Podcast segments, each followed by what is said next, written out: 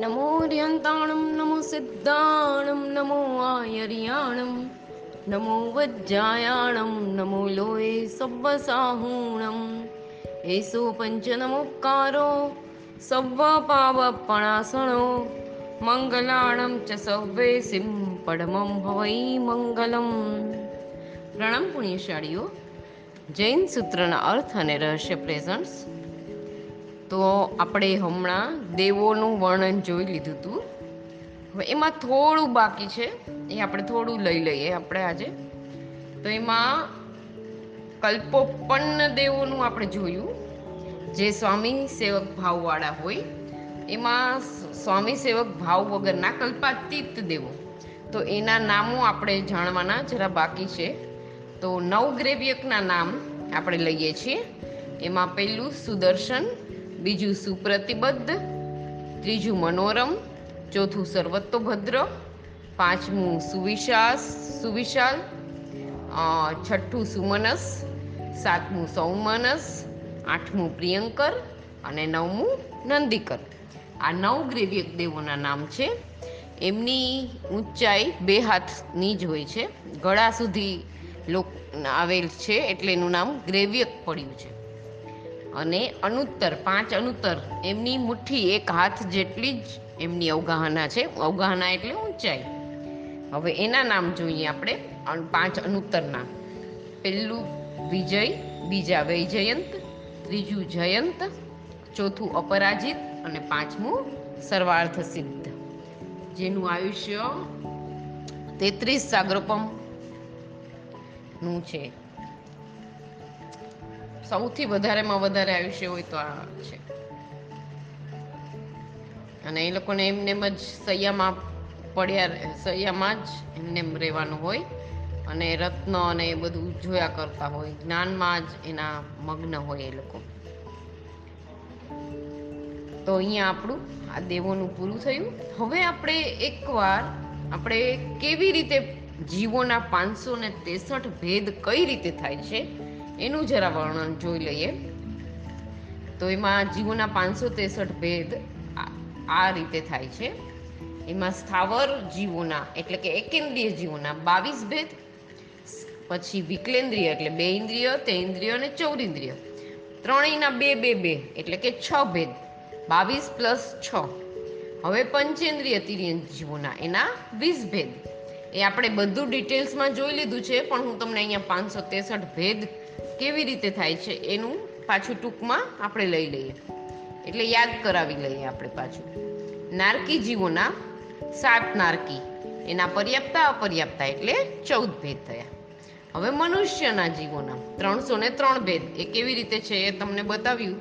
એકસો એક મનુષ્યના ભેદ, એના સમુચ્છિમ સમુચિમ પર્યાપ્તા ગર્ભજ પર્યાપ્તા અને ગર્ભજ અપર્યાપ્તા. એકસો એક એકસો એક એકસો એક. એટલે કે ત્રણસો ત્રણ થયા. હવે દેવના દેવના એકસો ને અઠ્ઠાણું. નવાણુંના પર્યાપ્તા અને નવાણુંના અપર્યાપ્તા. એટલે એકસો ને અઠ્ઠાણું ભેદ. હવે આનો બાવીસ પ્લસ છ પ્લસ વીસ પ્લસ ચૌદ પ્લસ ત્રણસો ત્રણ પ્લસ એકસો અઠ્ઠાણું. એટલે કેટલા થાય? પાંચસો ને ત્રેસઠ ભેદ અહીંયા આપણા પૂરા થાય છે. વિશેષરીની અવગાય એ સમજાઈ ગયું. હવે આપણે એને થોડું વિસ્તારથી પાછું બધું જાણીએ.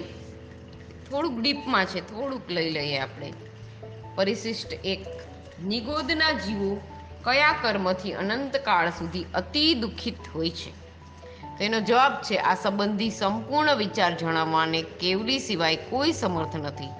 તો પણ તેનો આશય સમજવા સારું કિંચિત કર્મ પ્રકાર કહેવામાં આવે છે. નિગોદના જીવો સ્થૂલ આશ્રવ સેવવાને સમર્થ નથી. પરંતુ તે એક એકને વિધિને એક એક એક એકને વિંધીને એક એક શરીર આશ્રય અનંતરા રહેલા છે. પૃથક પૃથક દેહરૂપી ગૃહથી એટલે કે શરીરરૂપી ઘરથી રહિત છે. પરસ્પર દ્વેષના કારણભૂત ઔદારિક શરીરમાં સંસ્થિત છે. અને અત્યંત સંકીર્ણ નિવાસ મળવાથી અન્યોન્ય વિંધીને એટલે એકબીજાને એકદમ સંલગ્ન હોય છે એ લોકો. નિકાચિત વેર બાંધે છે, જે પ્રત્યેકને અનંત જીવો સાથે ઉગ્રપણે બંધાય છે. હવે જ્યારે એક જીવે એક જીવ સાથે બાંધેલું વેર અત્યંત ગાઢ હોય અને એક જીવે અનંત જીવો સાથે બાંધેલું વેર અનંત કાળે ભોગવાય, તેમાં શું આશ્ચર્ય છે? અને તે ભોગવવાનો કાળ અનંતો છે. કેદખાનામાં પુરાયેલા કેદીઓ જેમ પરસ્પર સંમત સંમર્દ નથી એટલે કે ઘસારાથી પીડાયા છતાં આમાંથી કોઈ મરે અથવા જાય તો હું સુખે રહું ને ભક્ષ્ય એટલે કે ખોરાક પ્રમાણમાં કાંઈક વધારે મળે એવી દુષ્ટ ભાવનાથી એક એક જીવ પ્રત્યે અશુભ કર્મ બાંધે છે. તેમ નિગોદના જીવોના કર્મબંધ વિશે પણ સમજવું. અતિ સાંકડા પાંજરામાં પુરાયેલા પક્ષીઓ ઝાડ વગેરેમાં સપડાયેલા માછલા પરસ્પરની બાધાથી એટલે કે પીડાથી દ્વેષયુક્ત થવા છતાં અતિ દુઃખી થાય છે. પંડિતો કહે છે કે ચોરને માર- મરાતો અથવા શક્તિને અગ્નિમાં પ્રવેશ કરતી કુતૂહલથી જોનારા દ્વેષ વિના પણ સામુદાયિક અશુભ કર્મ બાંધે છે, જે ખરેખર અનેક જીવોને એકસાથે ભોગવવું પડે છે. એ પ્રમાણે કૌતુકથી બાંધેલા કર્મનો વિપાક અતિ દુઃખદાયી છે. તો પછી નિગોદ જીવોએ પરસ્પર બાધાજન્ય એટલે કે પીડાજન્ય વિરોધથી અનંત જીવો સાથે બાંધેલા કર્મોનો ભોગ અનંત કાળ વીત્યા છતાં પૂરો ન થાય તેમાં શું આશ્ચર્ય? નિગોદના જીવોને મન નથી, તો પણ અન્યોન્યની પીડાથી તેમને દુષ્કર્મ તો ઉત્પન્ન થાય જ છે. આ અનંત જીવોને ઔદારિક શરીર એક હોય છે, પણ તે અનંત જીવોને પોતપોતાના તેજસ શરીર અને કારમળ શરીર જુદા જુદા હોય છે. વિષ એટલે કે ઝેર. જાણતા ખાધું હોય અથવા અજાણતા ખાધું હોય, તો પણ તે મારે જ છે. જાણવામાં ખાધું હોય તો પોતે અથવા બીજા ઉપાય કરે તો તેથી કદાચ બચી જાય. પરંતુ અજાણપણે ખાધેલું હોય તો મારી જ નાખે. તેવી જ રીતે મન વિના ઉત્પન્ન થયેલું પરસ્પર વેર અનંત કાળે પણ ભોગવતા પૂરું થાય નહીં. નિગોદના જીવોને મન નથી પણ મિથ્યાત્વ, અવિરતિ કષાય અને કાયયોગ જે કર્મના બંધના હેતુ છે. તે હોય છે. શાસ્ત્રમાં કહ્યું છે કે વીર્ય બે પ્રકારના છે. એક મન ચિંતન સહિત અને બીજું મન ચિંતન રહિત. મન ચિંતન રહિત વીર્યથી પણ દરેક આત્મા સમયે સમયે કર્મ બંધ કરે જ છે. અહીંયા જે મન ચિંતન રહિત, જે વીર્ય કીધું, તે દ્રવ્ય મન રહિત સમજવું. જેમ આહાર આદિ પાચન મનના ચિંતન વિના થાય છે તેમ અનાભોગથી કર્મ પણ બંધાય છે. જીવ કોઈ પણ દશામાં વર્તતો કેમ ન હોય, છતાં તેના પર્યાયો, તેના વીર્ય જનિત હોય છે, તેથી કર્મ બંધાય છે. નિગોદના જીવોને શરીરને લગતી સઘળી ક્રિયા સમાન હોય છે, પરંતુ કર્મનો બંધ, ઉદય અને આયુષ્યનું પ્રમાણ એ કાંઈ સઘળા એક સાથે ઉત્પન્ન થયેલાને સરખા જ નથી હોતા. સરખાઈ હોય તેમ ઓછા વત્તા પણ હોય છે. કારણ કે સમયે સમયે અનંતમાં ભાગ જેટલા જીવો ચ્યવન પામે જ છે અને ઉત્પન્ન થાય જ છે. આથી સમય સમયના અંતરના આયુષ્યવાળા જીવો નિગોદમાં સદા માટે રહેલા જ છે. હવે વનસ્પતિમાં કઈ રીતે જીવત્વ છે એ જાણવું વિસ્તૃતમાં છે થોડું ડીપમાં જરાક લઈએ છીએ આપણે. હાલનો જમાનો શાસ્ત્ર કરતાં યુક્તિને વધારે પસંદ કરે છે. શાસ્ત્રમાં ગમે તેમ કહ્યું હોય પણ જો તે યુક્તિની સિદ્ધિ સિદ્ધ થતું ન હોય, તો તેને માનતા આંચકો ખાય છે. માત્ર શાસ્ત્રોક્ત હકીકત માનનારાની શ્રદ્ધાને હાલના જમાનાવાળા આંધળી શ્રદ્ધા તરીકે ઓળખે છે. આવી માન્યતાના પાયામાં એક મોટી ખામી એ છે કે યુક્તિને તૈયાર કરવા માટે પ્રથમ શાસ્ત્રના અભ્યાસની જરૂર છે. ન્યાયાધિક અભ્યાસ વિના અમુક હકીકત યુક્તિથી સિદ્ધ છે કે નહીં, તે ચોક્કસ કહી શકાતું નથી. નવા જમાનાવાળા ધર્મશાસ્ત્રના અભ્યાસની બાબતમાં બહુધા પ્રમાદવાળા અને નિરાદરવાળા હોય છે.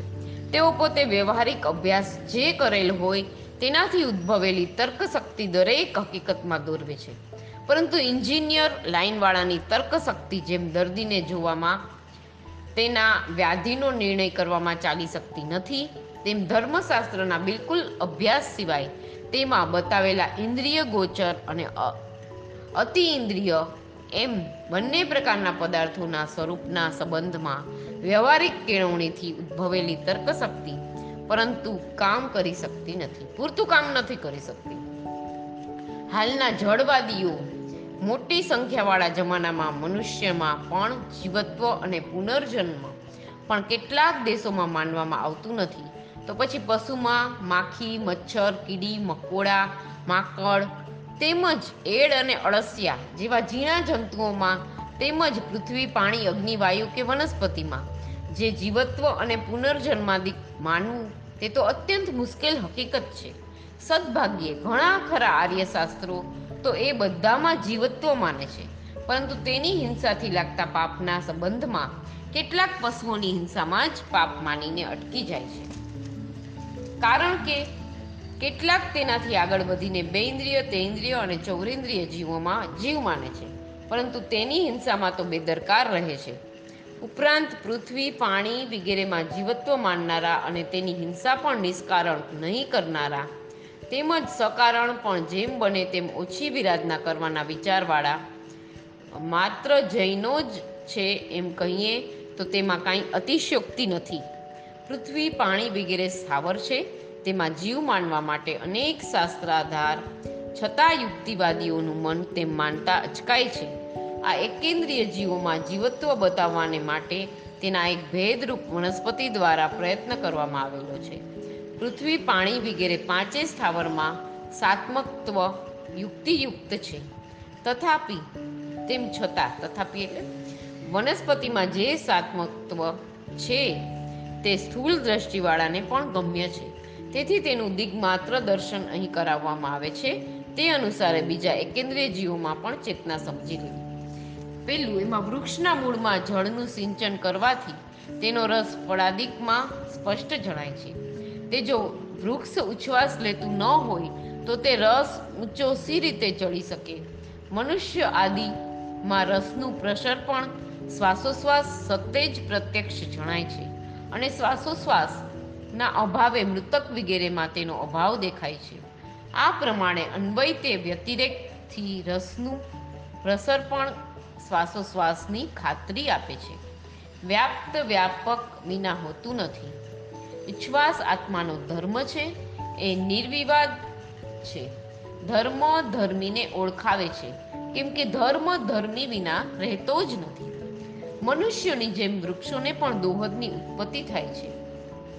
અને તેનો દોહદ પુરાવવાથી હર્ષિત થયેલ હોય તેમ તે ફળે છે. અને જો દોહદ પૂરવામાં ન આવે, તો તે સુકાતું જાય છે.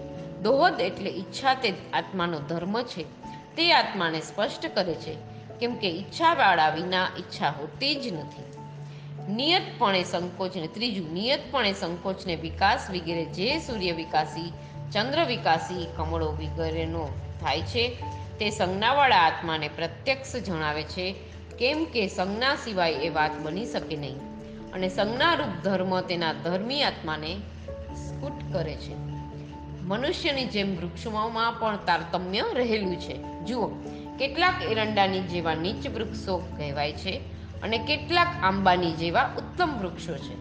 કેટલાક કાંટાની જેવા ઉત્કટ હોય છે. ને કેટલાક પુષ્પોની જેવા અત્યંત કોમળ હોય છે. કેટલાક વૃક્ષો કુટિલ એટલે કે માકા ચૂકા હોય છે. કેટલાક સરળ એટલે સીધા. કેટલાક વૃક્ષો કુબ્જ એટલે કે નીચા હોય છે. તો કેટલાક દીર્ઘ ઊંચા લાંબા હોય છે. કેટલાક સુષ્ટુ વર્ણ, ગંધ, રસ અને સ્પર્શવાળા હોય છે. ને કેટલાક અશુભ વર્ણ, ગંધ, રસ અને સ્પર્શવાળા હોય છે. કેટલાક ઝેરી ઝાડ હોય છે અને કેટલાક નિર્વિષ હોય છે. કેટલાક ફળવાળા છે ને કેટલાક નિષ્ફળ ફળ જ ન હોય તેવા વધ્ય વંધ્ય હોય છે. કેટલાક ઉકરડામાં ઉગેલા હોય છે ને કેટલાક સુંદર ઉદ્યાનમાં ઉગેલા હોય છે. કેટલાક ચિરાયુષ્યવાળા હોય છે ને કેટલાક શસ્ત્રાદિકથી અલ્પકાળમાં મૃત્યુ પામે તેવા હોય છે. હવે વિચારીએ કે જો કર્મ ન હોય તો આ પ્રમાણેની વિચિત્રતા સી રીતે હોઈ શકે? કારણમાં જો વિચિત્રતા ન હોય તો કાર્યમાં વિચિત્રતા સંભવે જ નહીં. અને કર્મો જે છે તે કાર્યો વડે તેના કરતા આત્માને બતાવી આપે છે. કારણ કે જેમ ઘડો કુંભાર વિના હોઈ શકતો નથી, તેમ કર્મ તેના કરતા જીવ વિના હોઈ શકતા નથી. આ પ્રમાણે વનસ્પતિમાં જીવત્વ સિદ્ધ થાય છે. હવે વળી વનસ્પતિમાં સાત્મકત્વ, જન્મ આદિ ધર્મ વડે પણ સિદ્ધ થાય છે. કેમ કે મનુષ્યના શરીરની જેમ જ તેમાં પણ જન્મનો ધર્મો રહેલા છે. અનુમાનને આગળ કરીને આગમ પણ વનસ્પતિનું સચેતનપણું સિદ્ધ કરે છે. તે આ પ્રમાણે છે, જેમ મનુષ્યનું શરીર જન્મ ધર્મવાળું છે, તેમ વનસ્પતિનું શરીર પણ જન્મ ધર્મવાળું છે, કેમ કે તે નવું ઉત્પન્ન થાય છે. આ શરીર જેમ વૃદ્ધિ ધર્મવાળું છે, તેમ તે પણ વૃદ્ધિ ધર્મવાળું છે, કારણ કે ઉત્પન્ન થયા પછી વધે છે. આ મનુષ્ય શરીર જેમ શસ્ત્રાદિથી ઉપઘાતથી વિનાશ પામે છે, તેમ વૃક્ષો પણ શસ્ત્રાદિ ઉઘાતથી નાશ પામે છે. આ મનુષ્ય શરીરની જેમ ચિત્તવાળું છે, તેમ તે પણ ચિત્તવાળું છે, કારણ કે તેને પણ જુદા જુદા, જુદી જુદી ઈચ્છાઓ થાય છે. જેમ કે આ શરીર છેદાયું, થકું પાછું મળી જાય છે. તેમ વનસ્પતિનું શરીર પણ છેદાયું શરીર આહાર ગ્રહણ કરે છે, તેમ તે પણ આહાર ગ્રહણ કરે છે. કેમ કે જો તેને જળાદિકનું પોષણ ન મળે તો તે સુકાઈ જાય છે. જેમ આ શરીર અનિત્ય છે, તેમ તે પણ અનિત્ય છે. કેમ કે દરેક વૃક્ષ અમુક કાળે તદ્દન નાશ પામી જ જાય છે. જેમ આ શરીર ચયોપચયનું વાળું છે, એટલે હાનિ વૃદ્ધિ થવાવાળું છે, તેમ તે પણ ચયોપચય વાળું છે. કેમ કે વૃક્ષ પણ વધે છે, ઉપઘાતના કારણે ઘટી જાય છે. જેમ આ શરીર વિપરિણામ ધર્મવાળું છે, તેમ તે પણ વિપરિણામવાળું છે. જેમ આ શરીરને જન્મ જરા મરણ ત્રણ અવસ્થા છે, તેમ વૃક્ષને પણ તે જ રીતે ત્રણ અવસ્થા પ્રાપ્ત થાય છે. તે ઉગે છે, વૃદ્ધ થાય છે, સુકાઈ જાય છે. જેમ આ શરીર વ્યાધિ, વ્રણ ને તેની ચિકિત્સાવાળું હોય છે, તેમ વૃક્ષને પણ વ્યાધિઓ આવે છે. વ્રણ પડે છે, તે ને તેની ચિકિત્સા પણ થાય છે, કે જેથી તેમાં આવેલો વ્યાધિ, સડો દૂર થાય છે, તેમજ વ્રણ રૂજાઈ જાય છે. આ શરીરને જેમ હાથ પગ વગેરે અંગોપાંગ છે, તેમ વૃક્ષને પણ શાખા, પ્રશાખા વગેરે થાય છે, તેના અંગોપાંગ છે. મનુષ્ય મસ્તક વિના બાકીના અંગોપાંગના છેદન આદિથી જેમ એકાએક મરણ પામતું નથી, તેમ વૃક્ષ પણ તેની શાખા, પ્રશાખા, પ્રશાખાદિથી છેદનની નાશ પામી જતું નથી. જેમ કીડા, એડ વગેરે જીવોને સ્પર્શ કરવાથી સંકોચાય છે. પોતાના શરીરને સંકોચે છે. તેમ અમુક અમુક વનસ્પતિ પણ સ્પર્શ કરવાથી સંકોચાય છે. મનુષ્યની જેમ પોતાનું શરીર બચાવવા પ્રયત્ન કરે છે, તેમ વેલડી વગેરે પણ પોતાના રક્ષણને માટે વૃક્ષ કે મંડી વગેરેનો આશ્રય પામીને તેના પર ચડી જાય છે. અમુક વૃક્ષો પણ સંકોચનને વિકસપણાથી પોતાની સ્વાપને પ્રબોધાવસ્થા બતાવે છે. મનુષ્ય જેમ જુદી જુદી વસ્તુઓ ખાવા પીવા ઈચ્છે છે, તેમ બકુલ, અશોક, કુર્બક વિરહ, ચોહ તિલકાદી વૃક્ષો પણ યથાકાળે યોગ્ય વસ્તુને ઈચ્છે છે અને તેને અનુકૂળ શબ્દ, રૂપ, ગંધ, રસ, સ્પર્શ આદિ વિષયની પ્રાપ્તિ થવાથી તે વિકસ્વર થાય છે. હવે રીસામણી વેલ નિંદ્રિત થવું ને જાગવું એ કરે છે. આ પ્રમાણે મનુષ્ય શરીરને વનસ્પતિ શરીરમાં સમાનતા રહેલી છે. જેવી રીતે મનુષ્યના દસ સંજ્ઞા પ્રત્યક્ષ જણાય છે, તેમ વનસ્પતિમાં પણ આહાર આદિ સંજ્ઞા વર્તે છે. મનુષ્ય જેમ અનેક વસ્તુનો આહાર કરે છે, તેનાથી શરીરને ટકાવે છે, તેમ વૃક્ષને પણ જળનો આહાર છે, તેના વડે જ તે જીવે છે. આહાર સંજ્ઞા અમુક વૃક્ષો સ્પર્શાદી સંકોચ પામે, તે ભય સંજ્ઞા. પોતાના તંતુ વડે વેલડીઓ ફળ આદિ ભેટી લે છે અથવા વેલડી વૃક્ષ આદિ પર ચડે છે, તે પરિગ્રહ સંજ્ઞા. સ્ત્રીના આલિંગનથી કુર્બકનું વૃક્ષ પડે છે, તે મૈથુન સંજ્ઞા. કોકનદના વૃક્ષના મૂળમાંથી હુંકારા જેવા શબ્દો ઉઠે છે, તે ક્રોધ સંજ્ઞા. રુદંતી વેલમાંથી પાણીના ટીપા ઝરે છે, તે માન સંજ્ઞા. તે એમ માને છે કે હું જગતના, જગતમાં છતાં આ જગત દારિદ્રી શા માટે રહે છે? એવા અભિમાનથી તે રૂવે છે. વેલડી પોતાના ફલોને ઢાંકી રાખે છે. તે માયા સંજ્ઞા બતાવે છે. બિલ્વ અને પલાસાદી વૃક્ષો તેના મૂળમાં રહેલા નિધાનને પોતાના મૂળમાંથી વીંટી વળે છે, તે લોભ સંજ્ઞા. કમળ રાત્રે સંકોચ પામે છે, તે લોક સંજ્ઞા અને વેલડીઓ માર્ગને તજી વૃક્ષ ઉપર જ ચડે છે, તે ઓઘ સંજ્ઞા. આ પ્રમાણે વનસ્પતિમાં દસેય સંજ્ઞાનો સદભાવ જાણી તેનામાં જીવ છે એવો નિર્ણય સમજવો. કેમ કે અજીવ પદાર્થોમાં એ સંજ્ઞાઓ બિલકુલ નથી હોતી.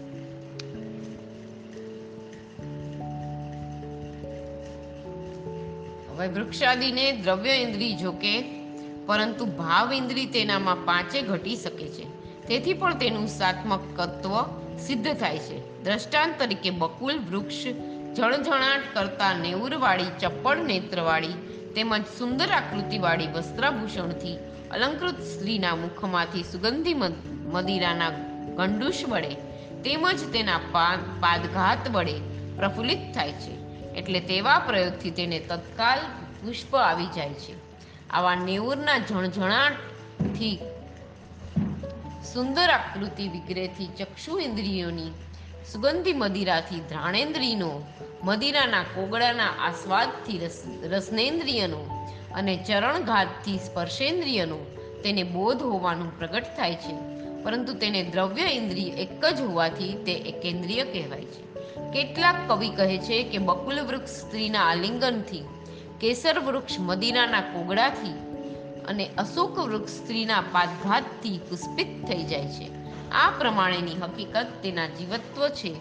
તેનામાં જીવત્વ છે એ હકીકતને પુષ્ટ કરે છે. હવે ઉપર જણાવેલી તમામ યુક્તિઓને એકત્ર કરી લક્ષમાં લેવાથી વનસ્પતિમાં જીવત્વ છે. એ બુદ્ધિમાન મનુષ્યને ખાતરી થાય, થયા વિના રહેશે નહીં. ભરોસો રહે છે. આવી ખાતરી થયાનું ફળ એ છે કે જો વનસ્પતિમાં અને તેવી જેવી જ સ્થિતિવાળા પૃથ્વી, પાણી, અગ્નિ, વાયુ એ જીવ છે, તો પછી તેની વિરાધના, તેનો વિનાશ, નિષ્કારણ કરવો નહીં. જરૂરિયાતથી વધારે કરવો નહીં. જરૂરી કારણે કરવામાં આવે ત્યારે પણ તેમ કરતાં સંકોચ પામવો. બની શકે તો તેની વિરાધનાથી તદ્દન દૂર રહેવું. સચિત આદિનો ત્યાગ કરી સચિત પૃથ્વી, પાણીને વનસ્પતિના ઉપભોગથી વિરમવું અથવા યથાશક્તિ તેનો ત્યાગ કરવો. આ બધા જાણવાના ફળ છે. કેમ કે જ્ઞાનનું ફળ વીરતી છે. વીરતી ન થાય તો પ્રાપ્ત કરેલ જ્ઞાન વંધ્ય ગણાય છે. માટે ઉત્તમ જીવોએ જ્ઞાન મેળવીને તેને સાર્થક કરવાની અહર્નિશ પ્રયત્ન કરવો. આટલું લખીને આ લેખ સંપૂર્ણ કરવામાં આવ્યો છે. હવે સ્થાવરોનો સંવાદ. સ્થાવરોએ આપણને કહે છે કે જગતમાં પૃથ્વીકાય છે? જગતમાં મારા જેવો ઉપકાર કોણ કરે છે? પૃથ્વીકાય કહે છે, હું હોઉં છું, હું છું. તો જગતમાં ધાન્યની ઉત્પત્તિ ઘર બાંધવા માટે મારી જરૂર છે. ધાતુઓની ઉત્પત્તિ મારાથી થાય છે. જગતના ભારને વહન કરનાર પણ હું છું. દરેક પ્રકારના કાચ પણ મારાથી ઉત્પન્ન થાય. વાસણ જેવી ચીજ માંજવામાં પણ મારી જરૂર કહો. મારો કેટલો ઉપકાર? એ બતાવે, એ કહે છે આપણને. અપકાઈ જીવો કહે છે, મારા જેટલો ઉપકાર જગતમાં કોઈનો નથી. ઘર બાંધવામાં તમારી જરૂર ખરી, પણ મારી મદદ વગર તમારી કંઈ કિંમત નથી. ધાન્ય વાવ્યા છતાં હું ન હોઉં, તો તેની ઉત્પત્તિ થાય નહીં. કાચની બનાવટમાં તથા વાસણ માંજવામાં દરેકમાં તમારે મારી મદદ લેવી જ જોઈએ. છતાં પણ એક ગુણ મારામાં એવો છે કે જગતના પ્રાણી મારા સિવાય જીવી જ નહીં શકે. કહો તમારા કરતાં પણ મારો ઉપકાર વધારે કે નહીં? હવે તેવું કાંઈ કહે છે, પૃથ્વીકાય અને અપકાય જીવો. ઝઘડા છોડો. તમે બંને જગતને ઉપકાર કરો છો છતાં હું ન હોઉં, તો તમારી ફૂટી કોડીની પણ કિંમત નથી. જુઓ જગતના અંધકારમાં મારી જરૂર. સોનીને, લુહારને, દરેકને કારખાનામાં મારી જરૂર છે. અરે, જગતના દરેક પ્રાણીને મારા વગર ચાલે જ નહીં. તમારા બંનેની ઓળખાણ મારાથી જ થાય છે. કારણ ધાન્યને પકાવવું હોય ત્યારે ચૂલાની જરૂર પડ, ચૂલાની જરૂર પહેલી પડે છે. પાણીની જરૂર એટલે તમે બંને એકઠા થયા, પણ હું હોઉં ત્યારે તે પકાવી શકાય. અને જગત તેના આધારે જીવે છે. કહો, કોનો ઉપકાર વધારે છે? હવે વાયુ કઈ આવ્યા? તમારા વાદ વિવાદમાં મારે પણ કંઈક બોલવું જોઈએ. તમે ત્રણેય જણા જગતમાં ઉપકારી રહ્યા છો. પણ તમારી જાહેરાત મારાથી જ છે. તમે ભલે તમે જગતને ઉપકાર કરતા હો, પરંતુ તમારા જીવનરૂપે જીવન શક્તિ મારા ધારી રાખવા હું અનન્ય મદદ- મદદગાર છું. અને તે રૂપે તમે જીવી શકો છો. તમે મારાથી જીવ્યા એટલે જગત તમને પૃથ્વી અપ તેવું રૂપે ઓળખતું થયું. પણ હું જ ન હોત, તો તમને ઓળખત કોણ? એટલે મારા જેટલો ઉપકાર જગતના પ્રાણીઓનો બીજો કોઈનો નથી. હવે વનસ્પતિ કાંઈ રહેવા દો, અભિમાન કોઈનું છાજતું નથી. અને છાજશે પણ નહીં. તમને ગર્વ આવેલો છે, પરંતુ તે કાચી ઘડી પણ રહી શકવાનો નથી. સાચાને સાચી રીતે સમજાય ત્યારે ગર્વ ઘડી જાય છે. સાંભળો, હું જગતને શું ઉપકાર કરું છું? તે ટૂંકમાં કહું છું. હું રોગીને નિરોગી કરું છું. કીડીથી માંડી કુંજર સુધીના જીવોને તેમજ મનુષ્યોને હું જ જીવાડું છું. મારા એક શરીરથી અનંત જીવોની રક્ષા કરું છું. પૃથ્વી, અપ, તેવું, વાવ, બધાય પોતપોતાની શક્તિ ચલાવો છો. પણ હું જ ન હોત તો તમારી શી કિંમત? પૃથ્વીને અપની મદદ, તે બંનેને તેવની મદદ અને પૃથ્વી, અપ, તેવુંને વાયુની મદદની જરૂરત રહે છે. પરંતુ તમે મારી મદદ વિના અધૂરા છો. એટલે મારા જેટલો ઉપકાર જગતના પ્રાણીઓને બીજા કોઈનો નથી. હવે પહેલા મહાકાય પ્રાણીઓ કેવા હતા એનો ઉલ્લેખ બતાવે છે આમાં. અઢી હજાર વર્ષ પહેલા ભગવાન મહાવીર સ્વામીએ જગતની સન્મુખ જે જે સત્યો મૂક્યા છે, તેને જૂઠા ઠરાવવા માટે વિભિન્ન દર્શનાચાર્યો નિષ્ફળ નીવડ્યા છે. આજના વૈજ્ઞાનિકો તેમાંના ઘણા સત્યને પૂર્ણ સત્ય રૂપે નિહાળી તેનું સમર્થન કરી રહ્યા છે. મહાકાય પશુ પક્ષીઓ માટે પણ એવું જ એક સત્ય જગતના ચોકમાં ચમકી રહ્યું છે. ભૂસ્તર શાસ્ત્રીઓ ભૂમિના પડોમાં દટાયેલી વસ્તુઓને બહાર કાઢી તેના આધારે પુરાણ કાળમાં ઘણા તથ- તથ્યોને પ્રકાશમાં લાવીને મૂક્યા છે. આવા સંશોધનમાં તેઓના જુદા જુદા સ્થાનોમાંથી જુદા જુદા કાળે ઘણા અસ્થિ પિંજરો હાડકાના માળખા મળ્યા છે. ભૂસ્તર શાસ્ત્રીઓ તેની ચારે બાજુની જમીન કે ચટ્ટાનો વગેરે જે હોય તેને ઝીણવટથી હાઇડ્રોક્લોરિક વગેરે દ્વારા હટાવી, તેને અખંડ રૂપે બહાર કાઢી, તેના પ્લાસ્ટિક નમૂનાઓ તૈયાર કરી, તે માળખાઓના આધારે તે તે પ્રાણીઓની લંબાઈ, પહોળાઈ, ઊંચાઈ, જડબાનું માપ, માથાનું માપ, મોંનું માપ, પોલાણ, માંસ, રહેવાના ભાગો, માંસનું વજન, હાડકાનું વજન, શરીરનું વજન અને અખંડ શરીરનું માપ રજૂ કરે છે. અને એ રીતે તેમના સંશોધનમાં અનેક મહાકાય પ્રાણીઓનો ઇતિહાસ ઊભો થાય છે. વૈજ્ઞાનિકો એવું પણ અનુમાન કરે છે કે કરોડો વર્ષો પહેલાં આ ભૂમિ પર એવા મહાકાય પ્રાણીઓ હતા. તે જ જાતિના લઘુકાય પ્રાણીઓ ગીરોડી કાકીડો, નોળીઓ, મગરમચ્છ, કાચબો, ઉંદર, ઘૂસ, ધો, સાપ વગેરે આજે આપણી સામે વિદ્યમાન છે. આ માટે એન્સાઇક્લોપીડિયા બ્રિટાનિકા ભાગ સત્તર the the story of animal life animal forms and patterns Adolf Portmann અને એનિમલ ઇમોલ્યુ evolution a study of રિસેન્સ recent views of its causes G S Carter વગેરેમાં ઘણું નિદર્શ નિદર્શન મળે છે. તેમાં ઘણા પ્રાણીઓનું વર્ણન છે. તેમાંથી થોડા એક મહાકાય પ્રાણીઓનું વર્ણન નીચે આપવામાં આવ્યું છે. એમાં મોટું શરીર એવા અસ્થિ પિંજરો મળ્યા છે કે જેના આધારે તે પ્રાણીઓનું વજન આઠસો ચાલીસ મણ અને લંબાઈ સિત્તેર ફૂટની હશે એમ અનુમાન થાય છે. કેમ્પટો, જે પ્રાણી કંગારુ જેવા આકારનું મહાકાય હતું, તે માંસ ભોજન કરતું નહોતું. પ્લેટોસોરસ, જે માંસાહારી અને ભયાનક હતું તેના મુખથી પૂંછ સુધીની લંબાઈ વીસ ફૂટ હતી. એલોસોરસ તેની લંબાઈ ત્રીસ ફૂટ હતી. તેના મોંમાં ચપ્પુ જેવા દાંતની ઘણી લાઈનો રહેતી હતી. એ શિકારી પ્રાણી હતું. આર્કોપેરિસ તે પ્રાણી એલોસોરસથી વધુ બળવાન હતું. આકાશમાં ઉડતું હતું અને ગિરોલી જેવા આકારનું હતું. બ્રોટોસોરસ તે ભીમકાય પ્રાણી નિરામિષ ભોજી હતું. તેનું વજન આઠસો ચાલીસ મણ પૂંછ સુધીની લંબાઈ સિત્તેર ફૂટ હતી. તેને સાપ જેવી ગરદન, નાનું માથું અને ચમચા જેવા દાંત હતા. હવે સ્ટેગુ તેને કુબડી છાતી હતી. વજન બસો એંસી મણ હતું અને લંબાઈ વીસ ફૂટ, નાના ચાર પગ અને મોમેળ વગરનું હતું. પીઠ વગર પર ત્રિકોણ કોઢ જેવું હતું. મોઢાનું માપ માત્ર સવા છટાક હતું. ટાઇસેટ, ટાઇસેરાટોપ્સ તે વીસ ફૂટ લાંબુ અને વચમાં આઠ ફૂટ ઊંચું પ્રાણી હતું. તેને ત્રણ શિંગડા અને સાત ફૂટ ઊંચું મોં હતું. એનેટો સરટ. તે પચીસ ફૂટ લાંબુ હતું, તેને બે પગ હતા. સારસ જેવી ચાંચ હતી. બે હજાર જેટલા દાંત હતા, જે ખોરાક ચાવવામાં ઘંટીના બે પૈડા જેવું કામ દેતા હતા. તે જમીન પર અને પાણીમાં ચાલતું હતું. ટાઈરેનો તેની લંબાઈ પચાસ ફૂટ હતી, તેનું મોં જમીનથી અઢારથી વીસ ફૂટ ઊંચું રહેતું હતું. તેને મોંમાં છ છ ઇંચ લાંબા દાંતો હતા. ભૂસ્તર શાસ્ત્રીઓ આ પ્રમાણે અનેક પશુ પક્ષીઓનું પ્રાચીન કાળમાં અસ્તિત્વ બતાવે છે અને સાથોસાથ જણાવે છે કે એ જાતના પ્રાણીઓ આજે પૃથ્વી પર વિદ્યમાન નથી. જૈન સાહિત્યમાં અષ્ટાપદ, ભારંડ, ગ્રાહ, ભૂમિજ, મત્સ્ય વગેરે નામો આવે છે. તેના ડિલડોલ શરીર અને સામર્થ્યના ઉલ્લેખો મળે છે. પરંતુ આજે તે જાતના પશુ પક્ષી જલચરો દેખાતા નથી.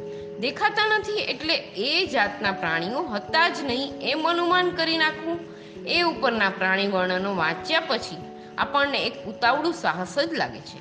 આફ્રિકામાં થોડા જ વર્ષો પહેલાં એક ભયંકર પક્ષી હતું. એ વાત જાહેરમાં આવી છે. તેનું સ્વરૂપ જોતા વિચારતા આપણને અષ્ટાપદ વગેરે માટે શંકાને સ્થાન રહેતું નથી.